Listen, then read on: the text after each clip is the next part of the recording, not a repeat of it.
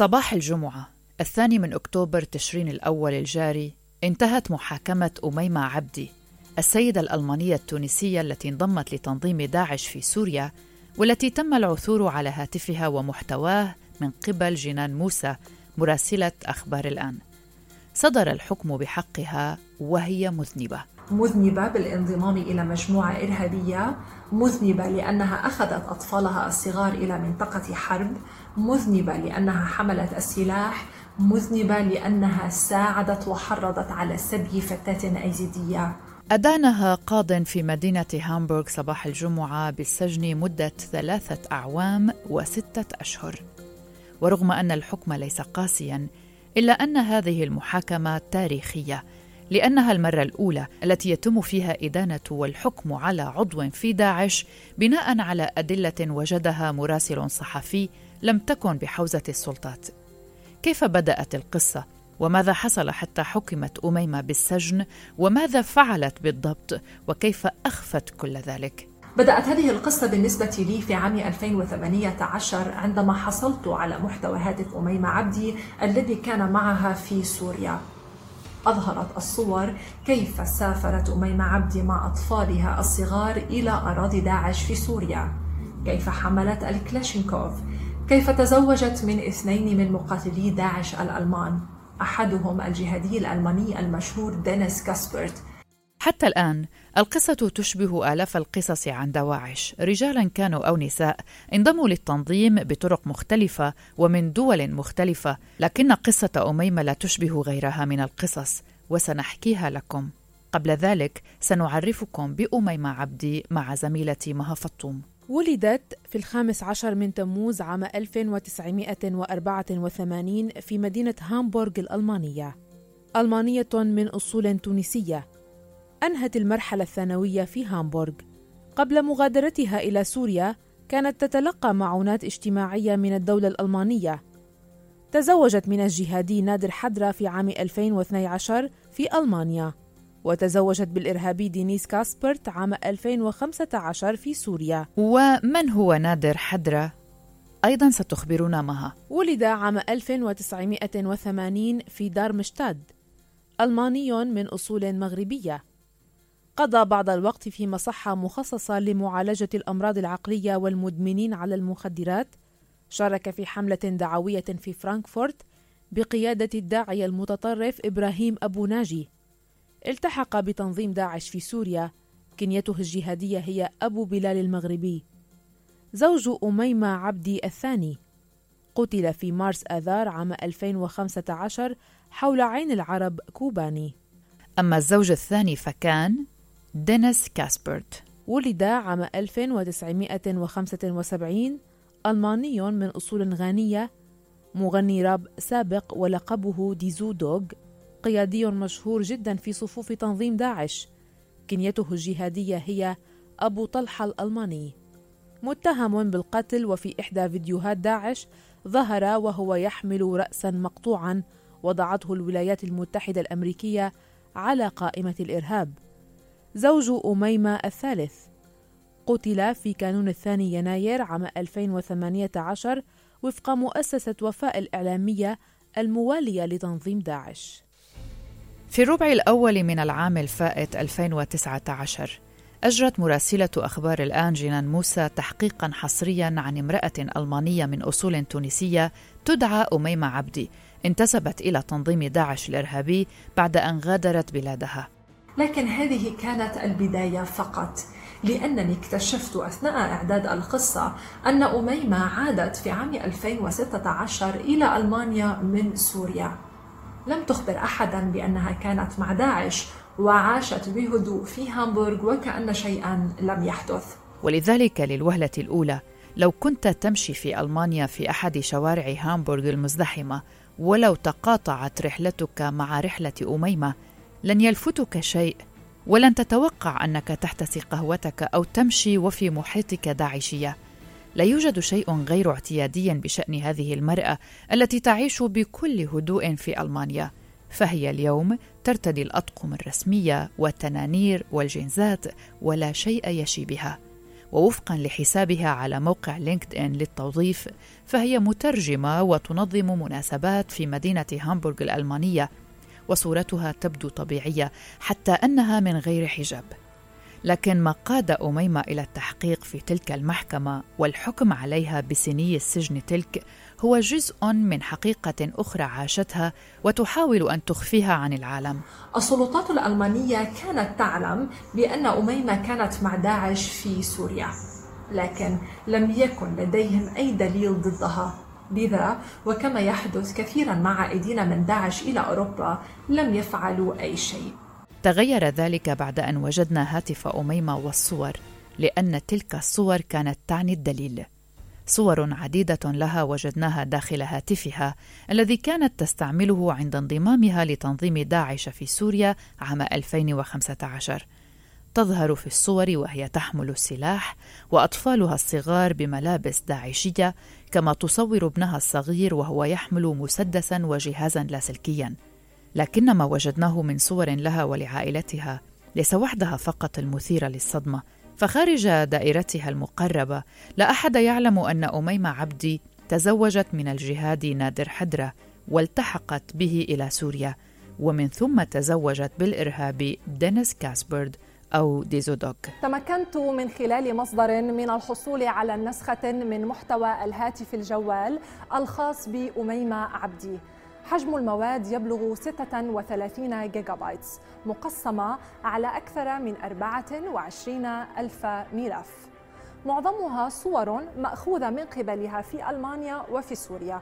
وهناك العديد من ال screenshots ومقاطع الفيديو وملفات ال PDF وفقا لهذه الرسالة الرسمية الصادرة عن مركز التوظيف الألماني فإن السلطات الألمانية كانت على علم أن أميمة ذهبت إلى سوريا في العام 2015 أما عن وضع أميمة الأمني في ألمانيا فوفقا لموقع المدعي العام الألماني الذي ينشر بشكل مستمر قوائم بأسماء جميع المواطنين الألمان المتهمين بجرائم متعلقة بالإرهاب لم يذكر على قائمته اسم أميمة.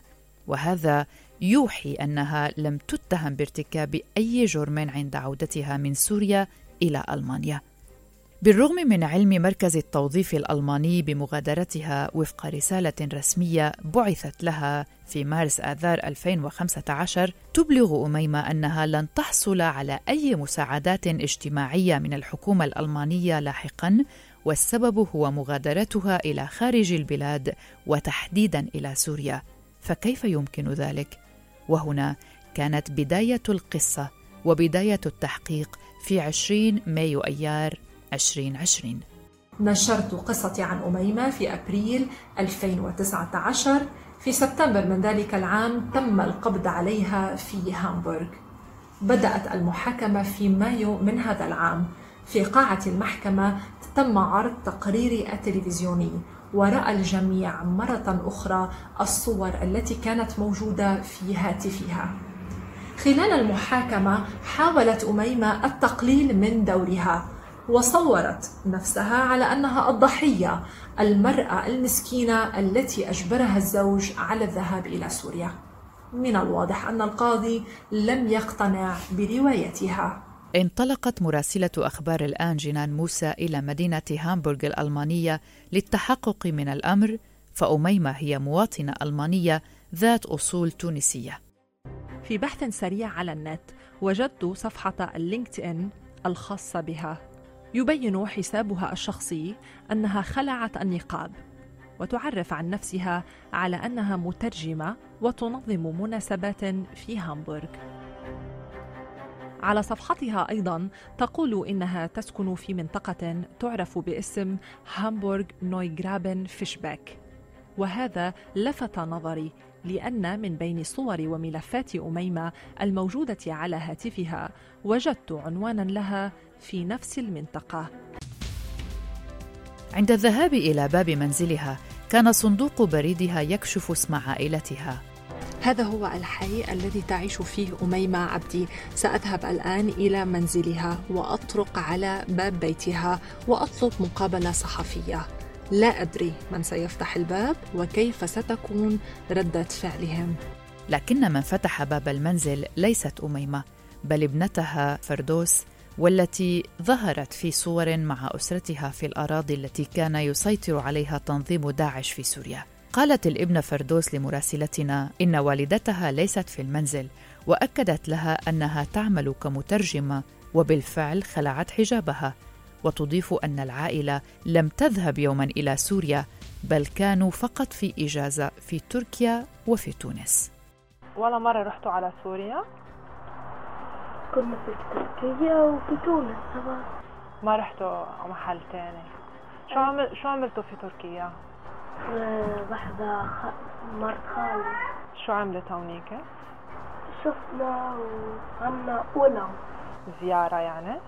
ادعت الطفلة بأنها لم تسمع قط بكلمة داعش وأن والدتها لم تذهب إلى السجن ولم تواجه مشاكل مع السلطات الألمانية بما أن أميمة صارت تعرف أن هناك من يبحث عنها قررت جنان ألا تعود إلى منزلها وإنما أن تكمل ما بدأته بالاتصال بها وأن تسمع وجهة نظرها. ألو؟ ألو مرحبا.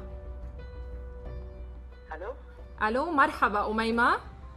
مرحبا إيه أمي... أميمة عبدي صح؟ إيه. okay كيف حالك؟ مين أنت؟ آه اسمعي آه أنا اسمي جينان ما تسكري التليفون.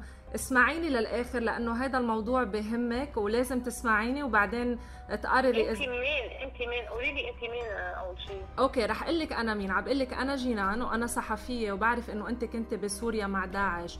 وفي عندي صور في عندي صور لإلك وقتها كنت بسوريا عرفتي كيف؟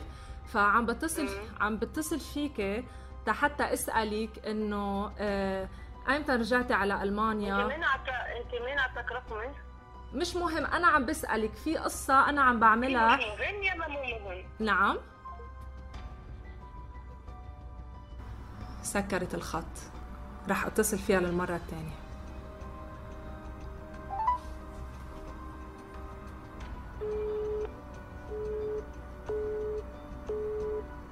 لكن أميمة لم تجب مجددا.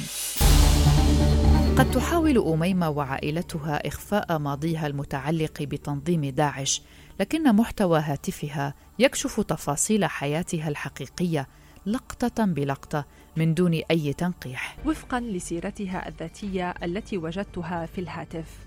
ولدت أميمة عبدي في الخامس عشر من تموز من العام 1984 في هامبورغ أنهت المرحلة الثانوية وقبل مغادرتها إلى سوريا كانت تتلقى إعانات اجتماعية من الدولة الألمانية. في عام 2011 أي قبل ولادة تنظيم داعش رسمياً، بدأت أميمة تتغير في ألمانيا، ما مهد الطريق لانضمامها لداعش لاحقاً. بالتعاون مع شقيقتها نورة فتحت أميمة في مدينة هامبورغ متجرا إلكترونيا يدعى متجر المؤمن. وصولا إلى عام 2012 سافرت أميمة بالقطار لمقابلة متطرفين مقيمين في فرانكفورت ومن بينهم نادر حدرة الذي ستتزوج به لاحقا. في أحد الملفات الموجودة في هاتف أميمة كتب نادر أنه قضى بعض الوقت في عيادة وأن علاقته مع والده سيئة هذه العيادة مختصة بمعالجة المرضى الذين يعانون من الأمراض العقلية والمدمنين على المخدرات. وقبل مقابلتها لنادر كانت أميمة متزوجة ومطلقة وفي عام 2007 أنجبت ابنتها فردوس ومن ثم تزوجت أميمة من نادر في السادس والعشرين من أيار مايو 2012 ودونت هذا التاريخ في أجندتها اليومية.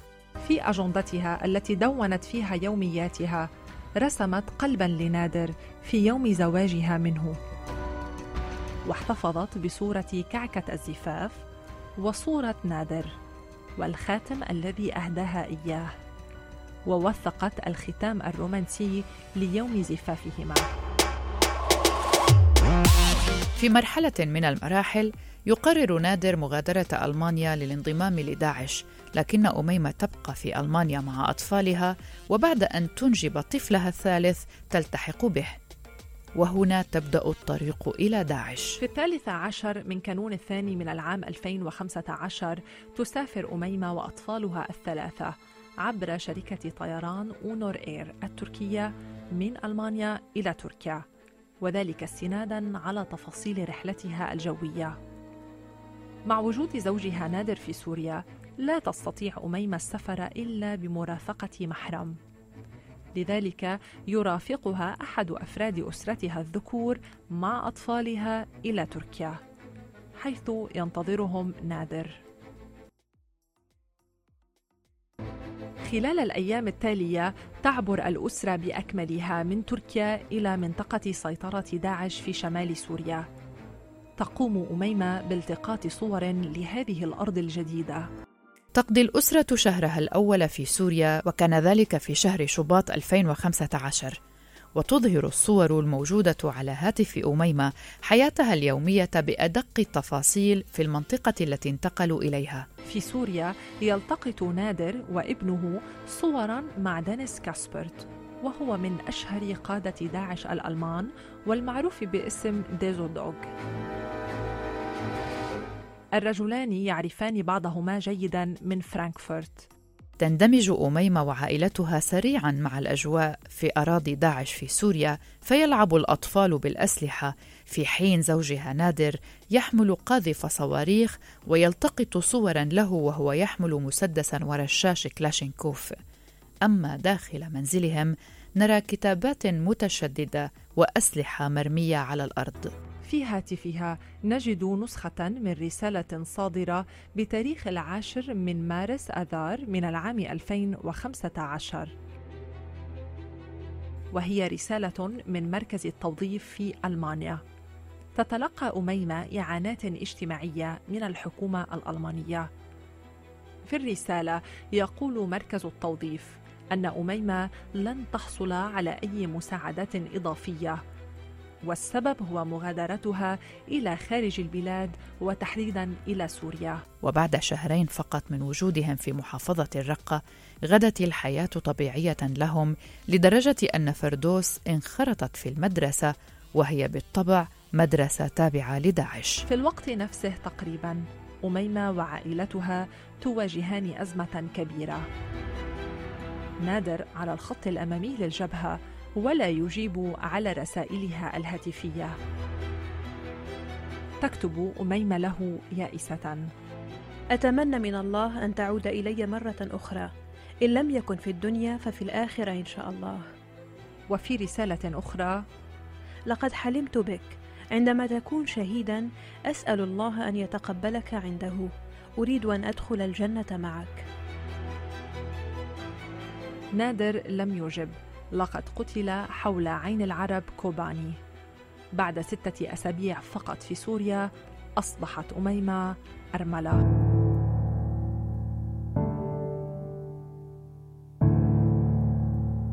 وكتعويض عن خسارتها لزوجها يدفع تنظيم داعش لها 1310 دولارات أمريكية كما أقر التنظيم بأنها زوجة شهيد لتحصل على إذن للانتقال من الرقة نحو محافظة حمص. سبب انتقالها إلى ولاية حمص هو رغبتها بالزواج من ديزودوغ. بدأت أميمة وديزودوغ بقضاء الوقت سوياً. يلتقطان العديد من الصور معاً. على الهاتف صورة لقصيدة حب إلى أميمة موقعة من ديزودوغ. بالإضافة إلى خاتم الزواج التي حصلت عليه من نادر. تضيف حول إصبعها خاتما جديدا حصلت عليه من زوجها الجديد ديزودوغ الذي يأخذ أميمة والأطفال في نزهة. العائلة الجديدة تبدو مستقرة. أميمة وأطفالها ينتقلون إلى منزل ديزودوغ. تبدو أميمة في الصور سعيدة. ويبدو ديزودوغ مرتاحا. أطفال ديزودوغ من زيجاته الأولى يعيشون في نفس المنزل. ابنتا أميمة ترتديان الآن النقاب الكامل وتحملان أعلام داعش. وبلال ابن أميمة من زوجها السابق نادر لا يزال طفلا يستخدم لهاية لكنه يرتدي زي أشبال الخلافة. هو لباس عسكري مخصص للأطفال في صفوف داعش ويحمل السلاح وجهازا لاسلكيا عند وجود ديزودوغ على الخطوط الأمامية في الجبهة تبقى أميمة في المنزل تدير حسابا على تويتر باسم Free Our Sister One وتنشر فيه البروباغندا لصالح تنظيم داعش متلقية رسائل من جميع أنحاء العالم من المتأثرين بفكر داعش يطلبون منها المساعدة والنصيحة. ولكن ومع تزايد القصف من جانب التحالف الدولي ضد تنظيم داعش فإن نار الحرب تقترب أكثر فأكثر منها. وفجأة يتوقف توثيق أميمة لحياتها في الأراضي التي يسيطر عليها تنظيم داعش. الصور الأخيرة على الهاتف مأخوذة في نهاية العام 2015 بعد صدور الحكم والدور الذي لعبته جنان موسى في توضيح الحقائق اتصلت بزميلتي وسألتها عن ردود الفعل التي تبعت انتشار الخبر.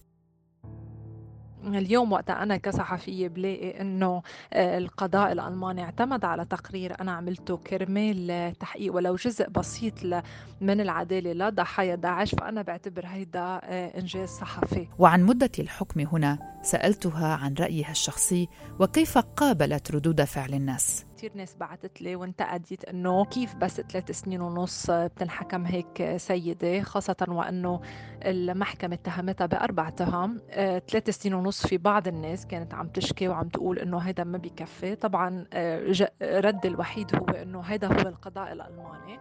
آه، طبعا المحكمة أيمت كل شيء ودرست كل شيء والادعاء كان طالب أربع سنين وعشرة أشهر بحق أميمة عبدي. ولكن عند قراءة الحكم المحكمة أوضحت وقالت أنه قررنا آه، نصدر بحقها حكم بالسجن لثلاث سنين وست أشهر آه، لأنه في أزمة كورونا ولأنه هي أم فأخذوا هذا الشيء بعين الاعتبار عن العدالة المؤجلة نتحدث وعن الدور الهام للصحافة سألت جنان عن هذه التجربة ماذا أضافت لها؟ آه، شغلة تعلمتها بالنسبة لضحايا داعش و وبعتقد إنه بهالسنين رح نشوف كتير محاكمات ناس رح ترفع محاكمات إن كان بقى على فكرة ضحايا داعش أو ضحايا الفصائل المسلحة والنظام آه، بسوريا وكمان بالساحه العراقية. يعني أي جرائم جرائم حرب تم ارتكابها.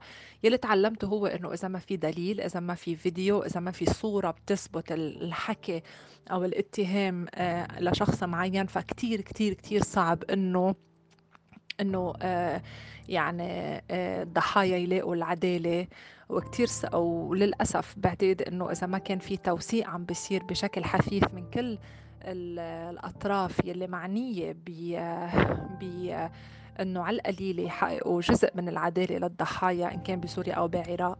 فكتير ناس مجرمين ما رح ما رح تواجه ما رح تنحبس وما رح يتم صدور أحكام ضدها.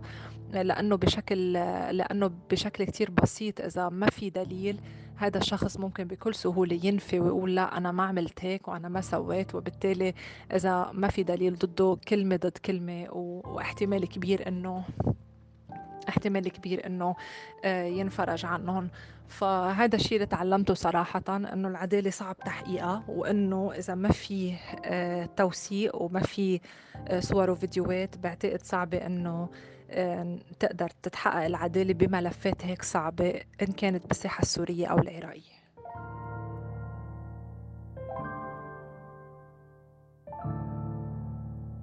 هذه كانت حلقة من بودكاست في عشرين دقيقة. من إعدادي وتقديمي براء صليبي. شكرا لكم وإلى اللقاء.